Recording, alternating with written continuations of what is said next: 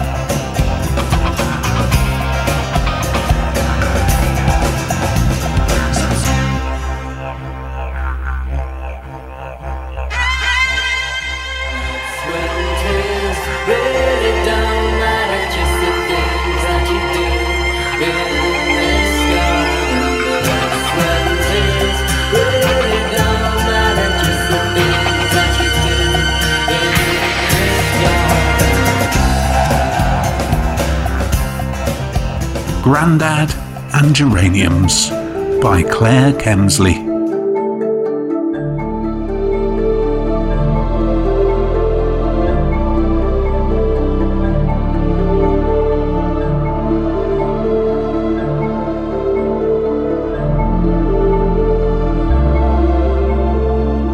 Grandad grew geraniums, pots nestled on terraces, on steps to the lawn, along the path to the weeping willow.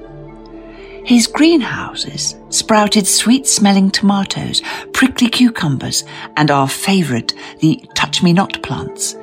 We galloped between wooden shelves, running hands over prickly fronds that curled up in shock, shrank to safety. Grandad worked at a school for naughty boys from London, taught them how to grow, nurture, respect the plants. On leaving, the well-behaved boys worked for the corporation, creating glorious bursts of colour, transforming the greyness of the city. They wrote him letters with their thanks. He kept them all.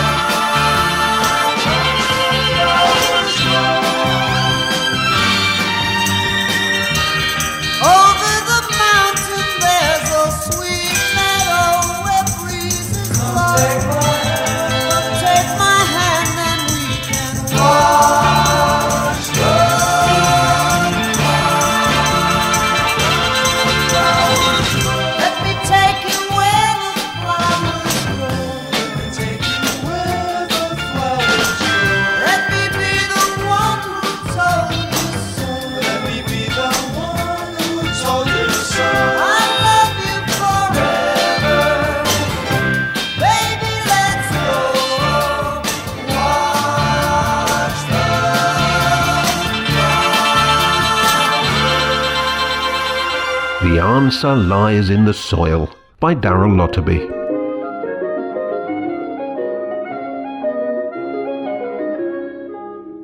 Harvey loved compost. He was the king of compost. Different bins were arranged for their varied components, qualities and ages. Heaps based on horse and cow manures added strength to his trailing courgette plants. Mounds of kitchen scraps packed the trenches he dug when planting potatoes. Nitrogen-heavy chicken manure made his bountiful soft fruits sweet and juicy, and barrels of fermented weeds stood beside the tomato glasshouse. It was time for Harvey to nourish the big apple tree. He removed all his clothes and climbed into the hole he had dug. He smiled and finally composted himself.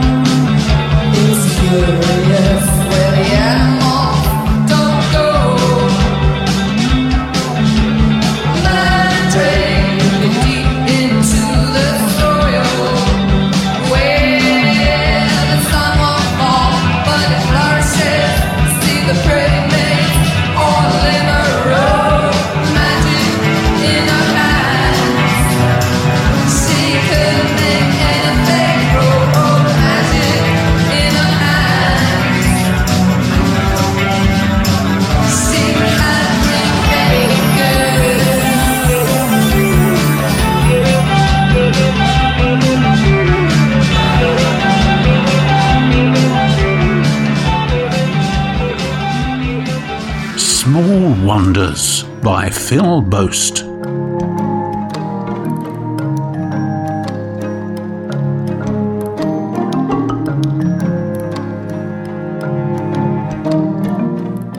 dig up an unprepossessing plant and come away with small root tubers, which, if immediately boiled with a bit of salt and eaten with butter, are, in my view, still the best potato-related experience.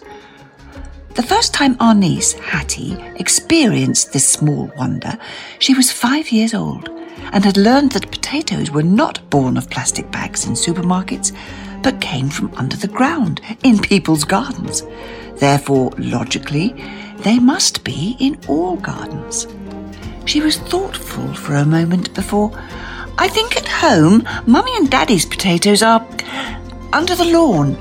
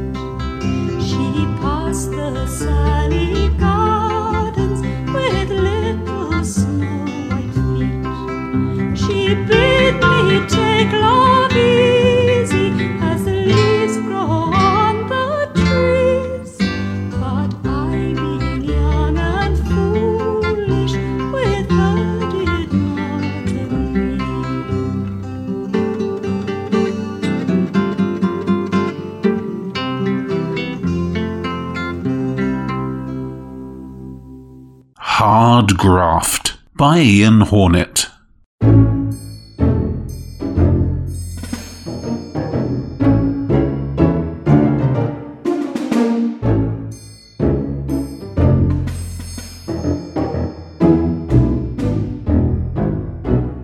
Colchester council worker Mo Daly had been allocating allotments for years, but space had run out.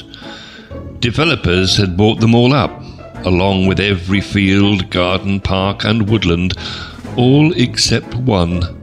The last allotment in Shrub End would mark the end of all shrubs, vegetables, herbs, trees and flowers cultivated outdoors. It was overgrown, both in terms of weeds and value, such that investors would fork out millions to land it.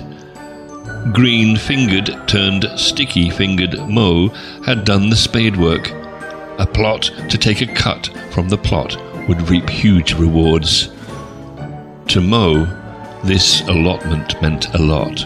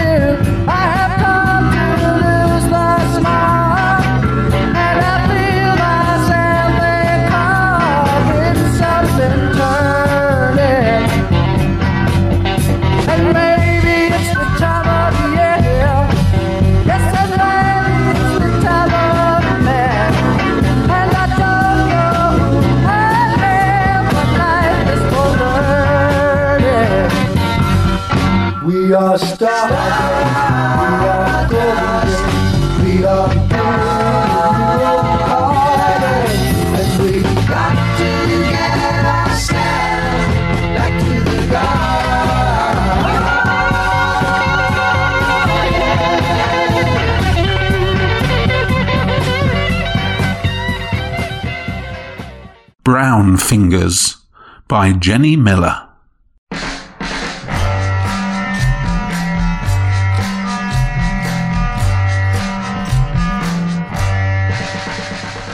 Oh no, here it comes again. Splosh! Morday is drenched and shivering as the water seeps into every cell and my bed goes sludgy. Over and over again I beg them not to, but they don't listen. If it was raining, I'd be fine, mentally and physically prepared, and I'd enjoy it. They should try sitting in cold mud for a day and see how they like it. I always do my best for them, cleaning the air and looking as nice as I can, but it's not easy when my roots are rotting and my leaves are shriveling up.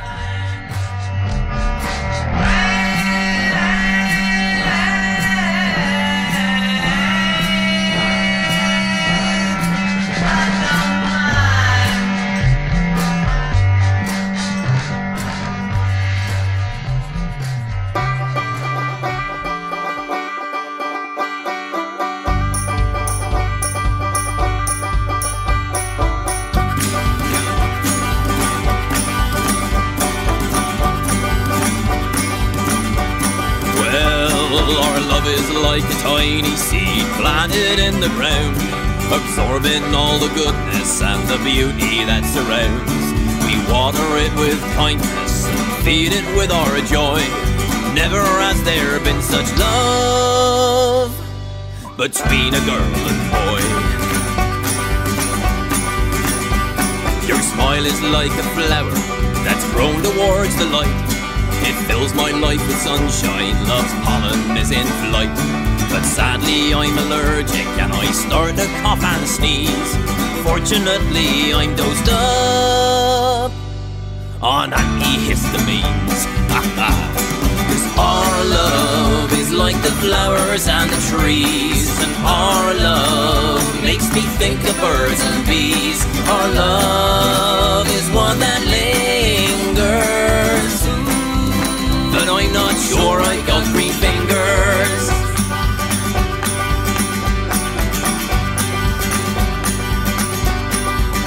Ooh, your body's like a greenhouse, it's steamy and it's hot. Some lovely things are growing there, no one or two are not. Now people in these houses, they shouldn't throw a stone, but with your toughened safety glass, cause it smells just like manure. Our love is like the flowers and the trees, and our love makes me think of birds and bees. Our love is one that lingers. The Turner Road Scallywags by Adrian Coen.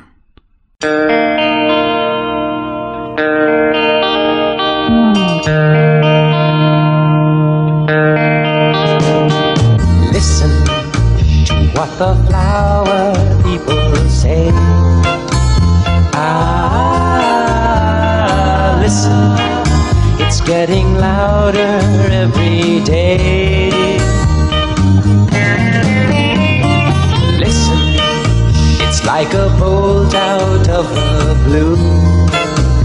Ah, listen, it could be calling now for you.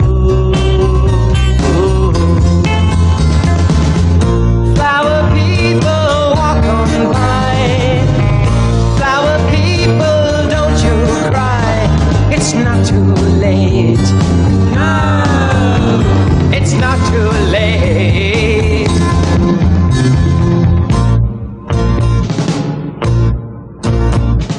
The Pinewood Estate, built in the nineteen sixties, had six hundred identical semi-detached pebble-dashed houses with a long rectangular garden behind each one.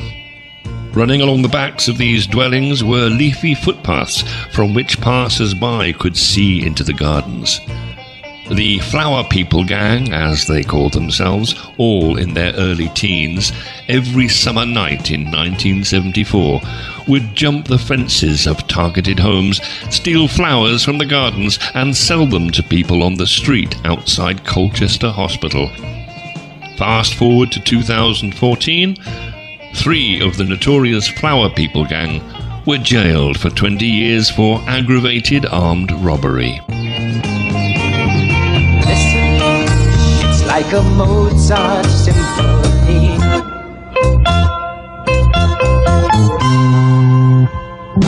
Listen, it's something just for you and me.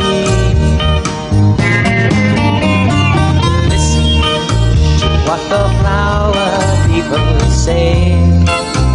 Ah, listen, it's getting truer every day. Hey.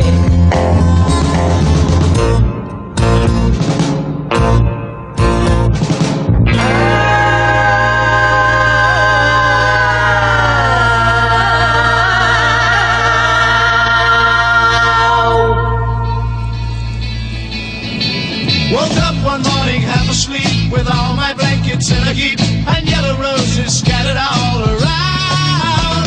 The time was still approaching, for I couldn't stand it anymore. So merry goes upon my eider down. I'm just sitting watching flowers in the rain, feel the power of the rain making the garden grow.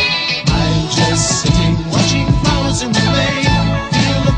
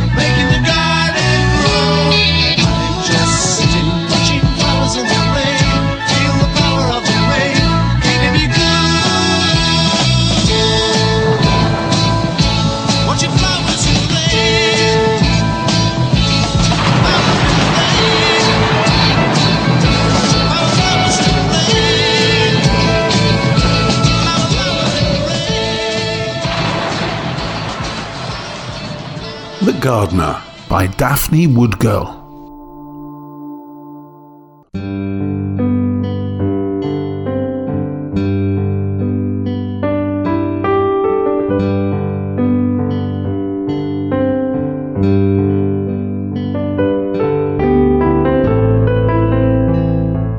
Hmm, interesting.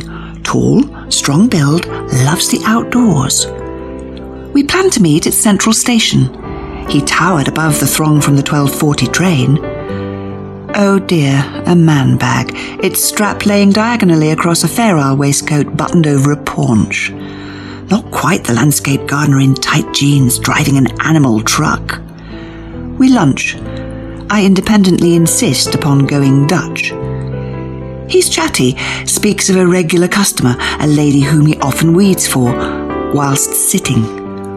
So, shall we meet again? Tilting my head, I apologise, later offering his train fare home. He accepts.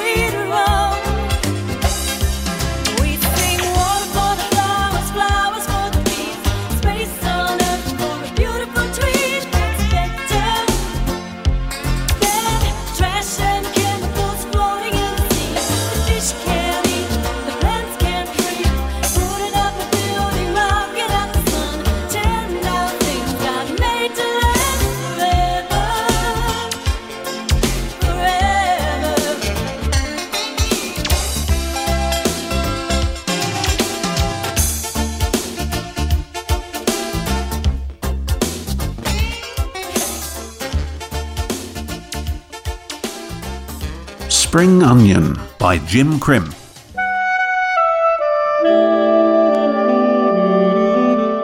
Spring, barefooted goddess, you stuff space with profuse bright growth and colour overgrown and alien to screen-led irises. Beds of protruding narcissi sing in unison that the earth is rising beneath growing canopies. Spring, with a sloppy body and muddy legs, eyes sticky with dream and pollen, unseen by those fixed to their device. Spring, you shake your hips and swing your breasts with that shiny laugh. I'm so very fond of you that fronds project from my fingertips and entwine all I touch. And yet I forget how beautiful you are, until you swing round that annual corner.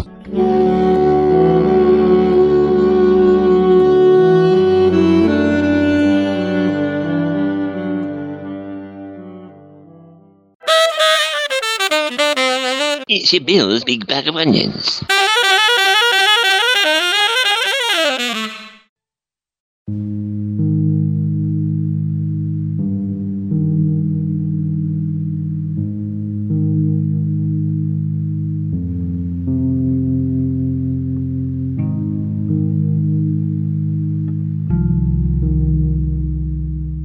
The intimate relationship between my camera and the secret garden blossomed as I lovingly explored its flesh and bones.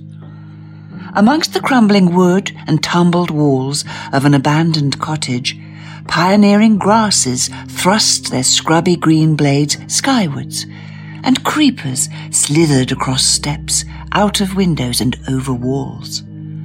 I snapped angles, softened by climbing roses, wild and untamed, captured colour, relished light and shade. A wooden bench, backrest slats askew pointed skyward, moss-green arthritic fingers. Monument to the girl, grown old, serene in the scented evening, who sat here dreaming, tendrils of escaped hair brushed back by gardener's hands.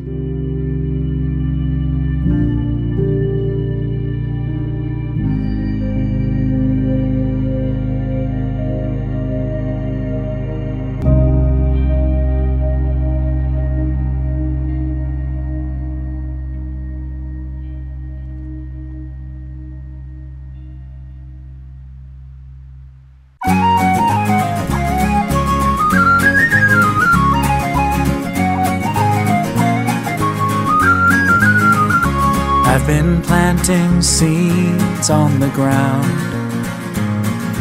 watering them with my sweat and tears, scattering them all around. Guess it's what I'm supposed to do with my years. Funny thing is, I may know what I've planted, but never what will show. It always seems to be a perfect mystery. Whatever grows will grow, whatever dies will die, whatever works will work, whatever flies will fly, whatever fails will fail, what's meant to soar will soar. I am planting seeds, nothing more. Sometimes I still like to pretend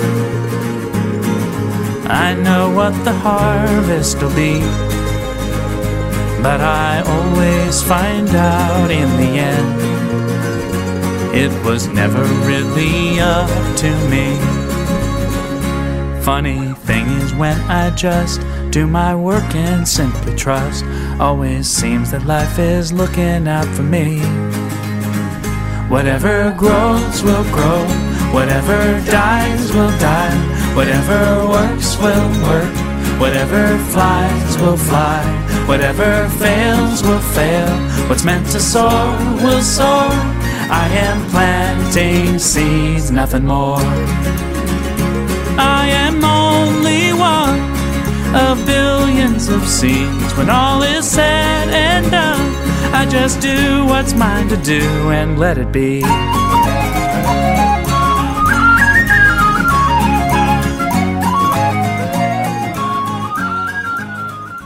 I'm Not a Pheasant Plucker by Pat Blosse.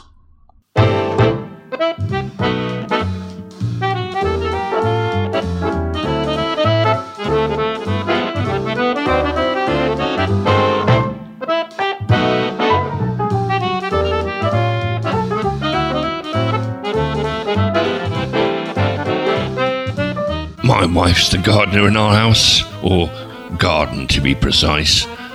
My horticultural expertise is of the uh, slash and burn variety. If something needs removing, I'm your man. This has drawbacks, of course. My ability to differentiate between ornamental blackberries and unwanted brambles has caused some frostiness more than once. However, I'm a great harvester. Raspberries, strawberries and their like are no match for my nimble hands. Some even find their way to the kitchen. My wife might have the green fingers, but it's me who's caught red-handed with the fruits of her labour. I'm a naughty little plucker.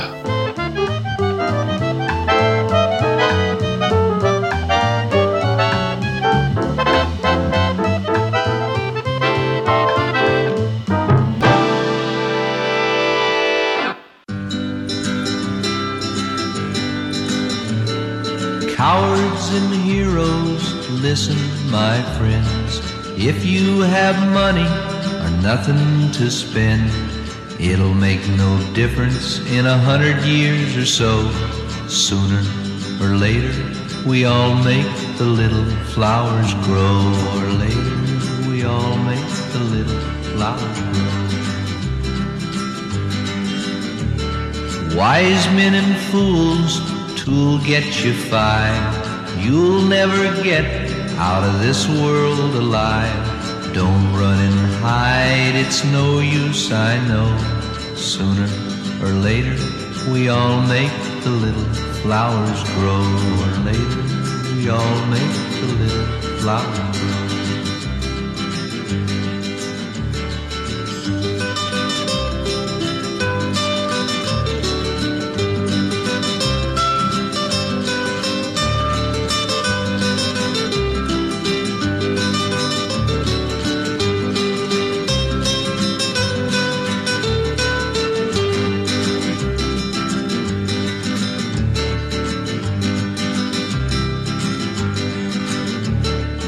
Short men and tall men and all the rest, please don't blame me, I didn't start this mess.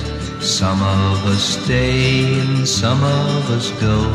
Sooner or later, we all make the little flowers grow. Or later, we all make the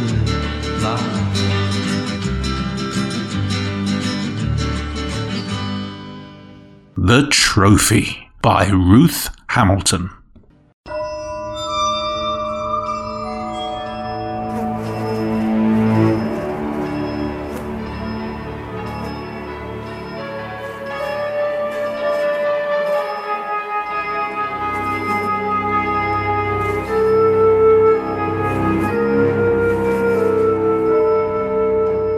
Everyone in Dungog agreed that Marjorie had green fingers.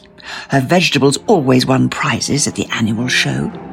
That is, until Edith Snipe moved into town, and that year her six-foot-long cucumber claimed the champion's trophy. The green of envy left a bitter taste, but Marjorie had a secret weapon, her grandmother's recipe. A blend of composted green ingredients, religiously stirred with her own hands and smeared daily on her cucumber vine, should secure that coveted trophy.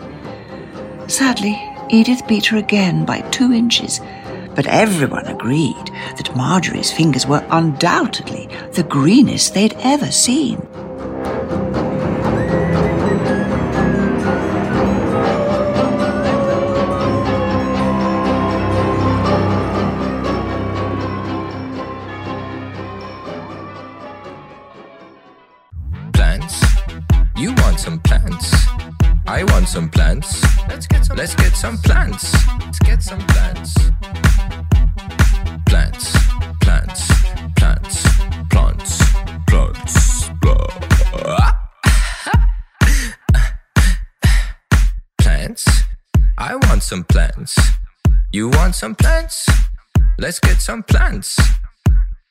Um, do I need more plants?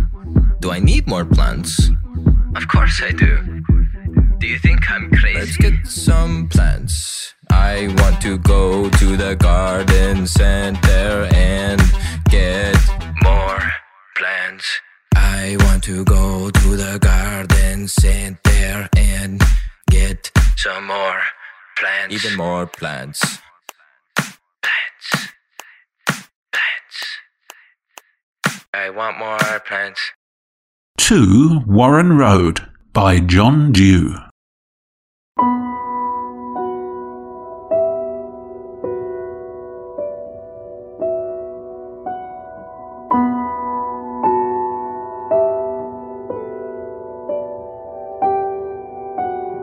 In the clear bleakness of the cold light of dawn, the garden gradually emerges.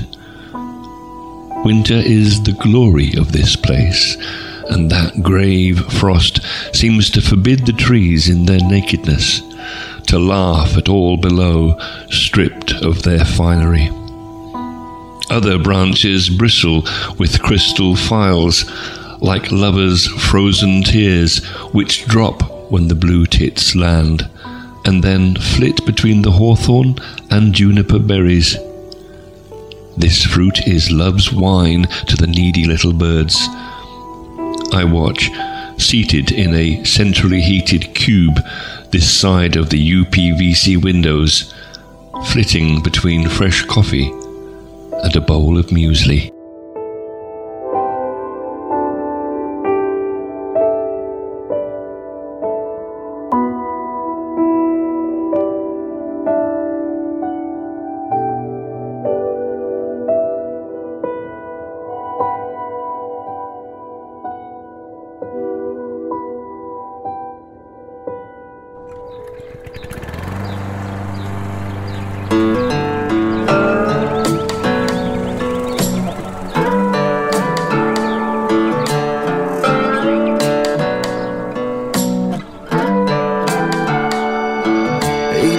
Topped off and I'm ready to ride. Copper tone on my nose so I don't get fried. Twenty-four in the cooler, eighty-five outside. I'm taking this thing one pass at a time. Got nothing to worry about, be in a hurry about it. Might just take me all day.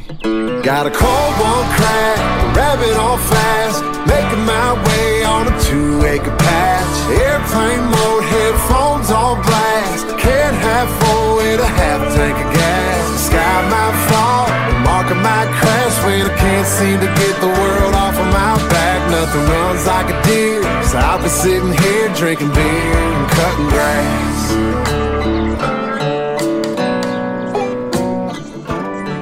Mow, mow, mow, mow, mow the lawn. Mow, mow, mow, mow, mow the lawn. Mow, mow, mow, mow, mow the lawn. Mow, mow, mow, mow, mow the lawn. Mow, mow, mow, mow, mow the lawn. Mow, mow, mow, mow, mow, mow the lawn. Mowing the lawn, whole lot of fun. Cutting that grass, making it look so good. Running that lawnmower over the grass, yeah. Mow, mow, mow the lawn. Mow, mow, mow, mow, mow the lawn.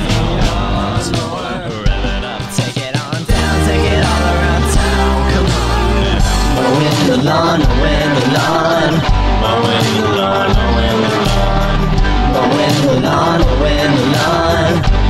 the lawn, mowing the lawn, mowing the lawn, mowing the lawn, mowing the lawn, mowing the lawn, mowing the lawn, mowing the lawn, mowing the lawn, mowing the lawn, mowing the lawn, mowing the lawn. Taking this thing one pass at a time.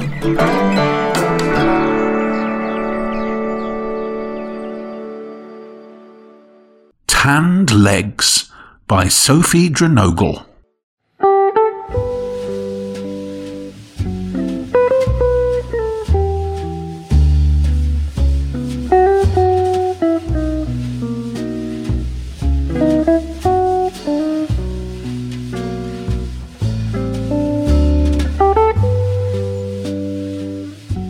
Dad needed help with hoeing the weeds between his rows of spinach. I'd oblige on sunny days, clad in my skimpiest bikini. Leon, my dad, grew the finest veg in our village until he passed away, leaving his huge garden overgrown with nettles for many years. He now lives on in my heart. Every year we sweat and toil on my sloping vegetable plot, struggling with the early summer droughts and the late summer rainfall that attracts so many slugs. Every year I say, I'm giving this up. But the truth is, he'd turn in his grave if I did.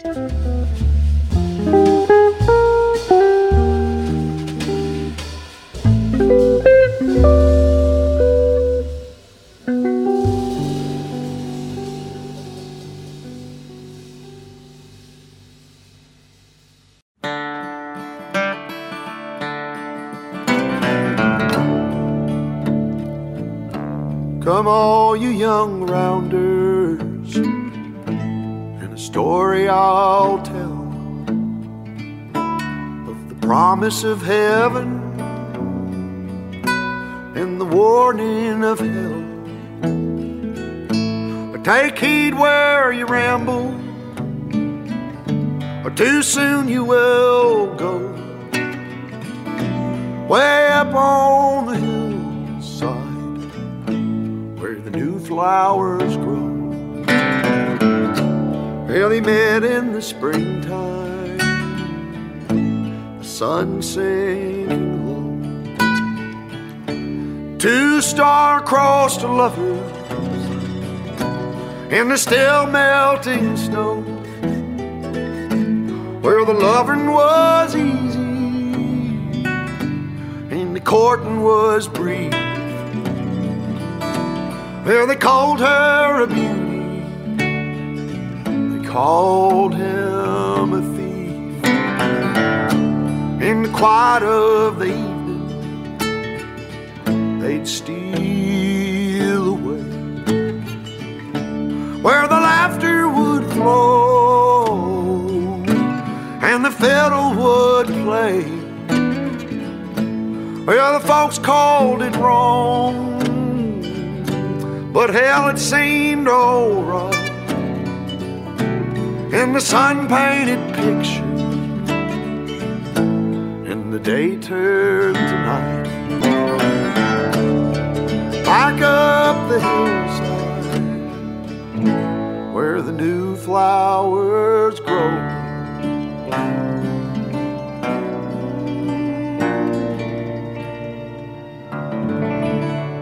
Onion Sets by Bill Lawrance.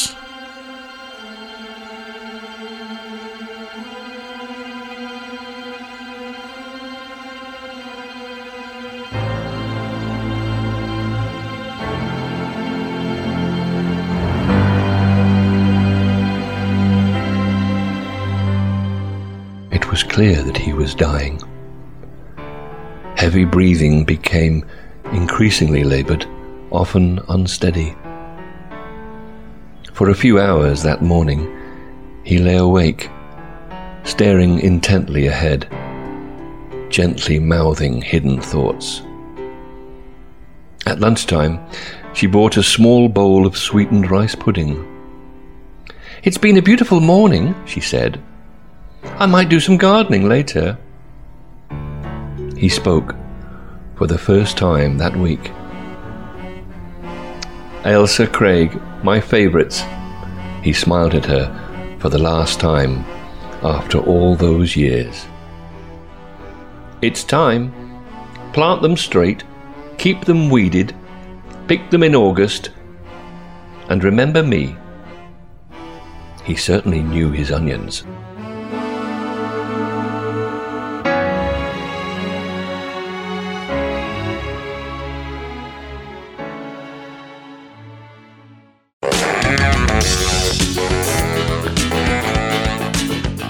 Bills Big Bag of Onions is a Guppy production for Coln Radio and is committed to a varied, equitable and truly inclusive output that properly reflects the ethnic diversity of our community audience.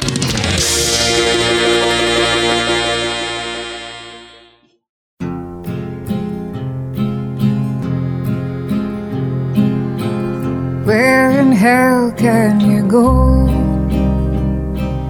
Far from the things that you know, far from the sprawl of concrete that keeps crawling its way. Keep your heart off your sleeve. Guppy Productions presents Series two of From Colchester to Sulawesi, written for Coln Radio by Phil Boast and Paula Larcher. Episode three of six, in which Ed has a haircut. Despite being located in the same grounds and in close proximity to one another, our local dive centre is a separate business entity from its mother hotel, and the unwritten agreement that we have with the manager of the dive centre is a simple one, and is effective in its simplicity. We have provided an alternative kind of accommodation for guests. We are less expensive than the hotel and provide a more personal, intimate atmosphere which suits certain of our clientele, and this has provided us with our first guests before we have been able to become self-sufficient in this respect. The fact that Paula and I are English probably also has some bearing on the matter. We understand the workings of the minds of Europeans, Australians, and so forth, whereas the hotel is an entirely Indonesian-run affair which, although well enough run, lacks a Western presence. When Bahowo Lodge gets going in its own right, our guests will use the dive centre, and thus will the arrangement continue to be symbiotic. Tim and Julie have already done quite a bit of diving here, and now, once again, there are Alex and Edward, so the symbiosis has, in a small way, already begun. As that which one might call a fringe benefit, which is nevertheless significant to me, I get to strap on the dive gear and jump in the water whenever I wish. So, some of the best coral reefs in the world are available to me for the asking. In fact, I don't even have to ask. And with this aspect of the arrangement, I am more than happy. During their time here, Alex and Edward take to the water with me on several occasions, and Paula and the rest of the family join us sometimes on the dive boats for snorkeling, or just for the boat rides around the beautiful islands of Bunaken National Marine Park, which is in itself a rewarding enough experience.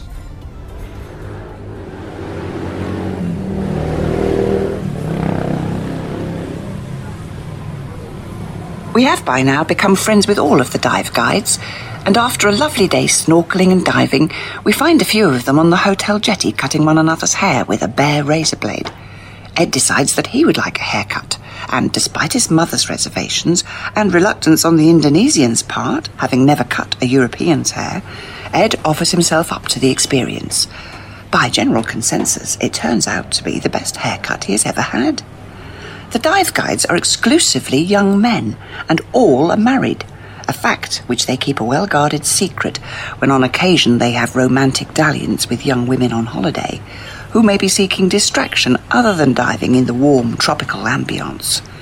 This can and does get the young men into all kinds of trouble with their wives and with the lady who manages the dive centre. But boys will be boys and girls will be girls. And the boys seem not to learn from past experience or the experience of others. Thus do we quickly agree one golden rule with our staff at the lodge, which translates as no testing the guests, who are there to be served and only in the more traditional and accepted use of the term. So we'll see how that one goes when we start having young female clientele. Meanwhile, and less contentiously, we need to buy some things for the lodge. And whilst Phil has acquired certain life skills along the way, shopping certainly isn't one of them. So while I have Carol and Mummy here, I take full advantage. We take the Jeep to Manado to buy mirrors, wall hangings and such. Non-essential things which add finishing touches to the guest rooms, lounge and so on. The garden is Phil's department, and he and Janet, who aside from her parliamentary duties is a keen gardener, spend time together around the lodge grounds, looking at the horticultural aesthetics of it all. We have a driveway and parking area and paved pathways where pathways are needed, so the structure is there, but we need colour now and more fruit trees, and for this I defer to Phil and tell him to get on with it. There are no garden centres here, but there are plant nurseries, especially in the cooler highlands, which sell beautiful tropical shrubs and herbaceous plants.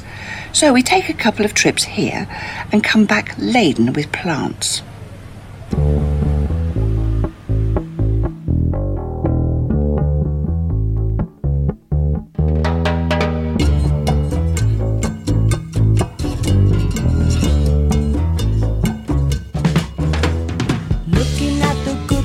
All around me, smiling at the people that don't believe my happy ways may raise a question. There is no answer except in my dreams.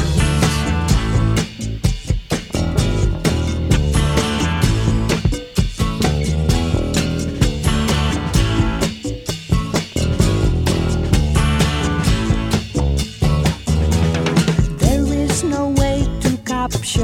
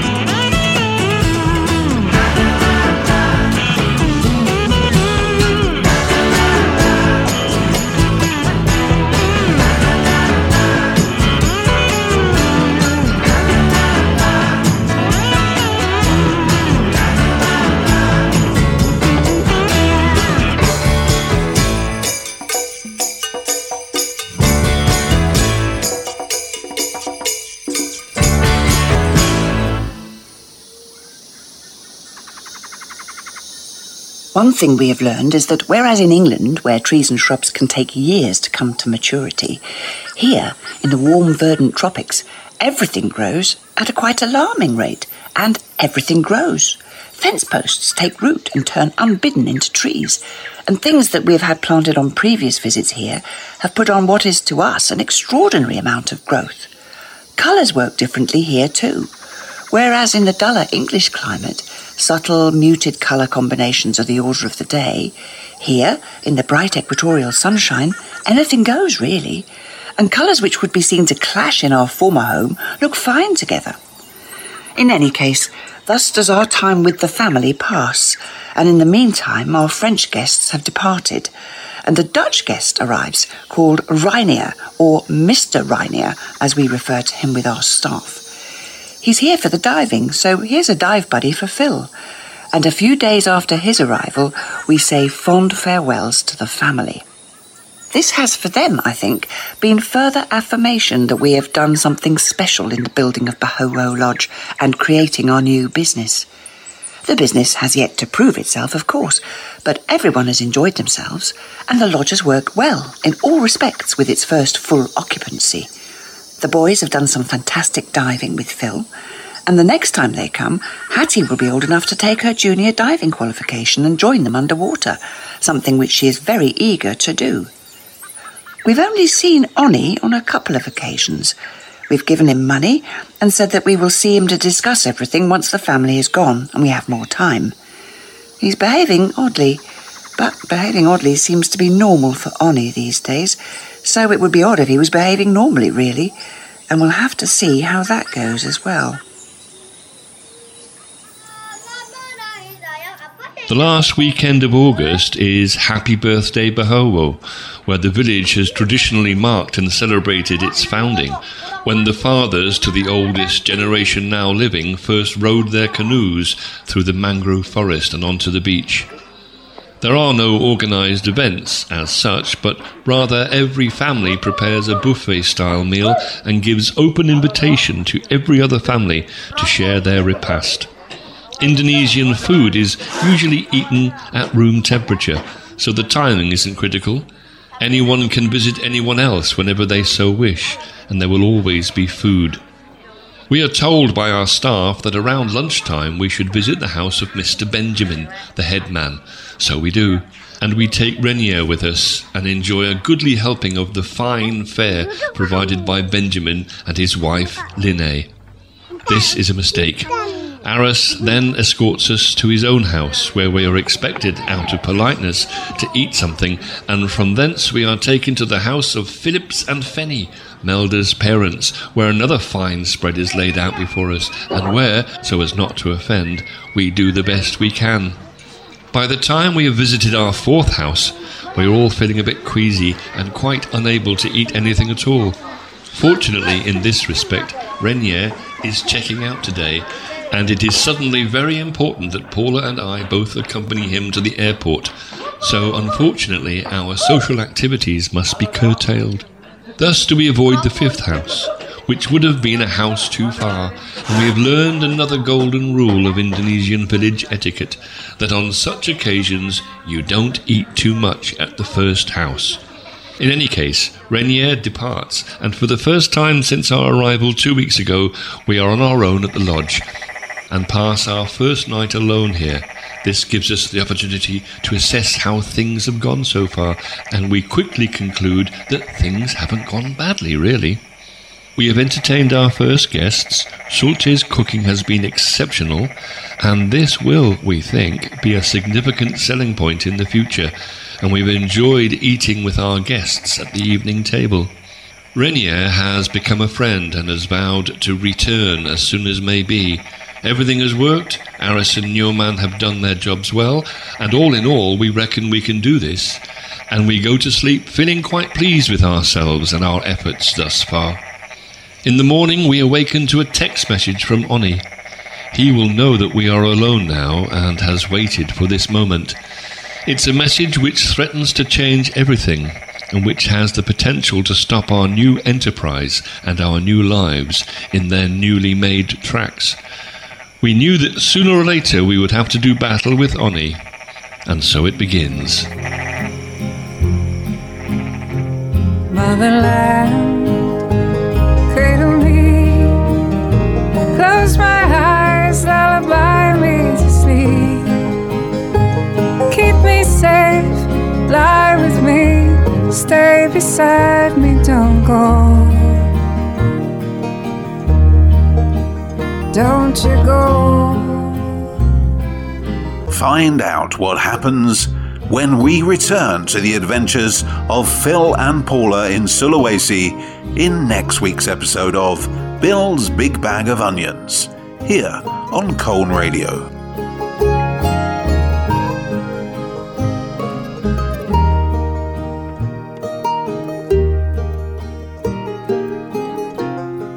Guppy production for Cone Radio.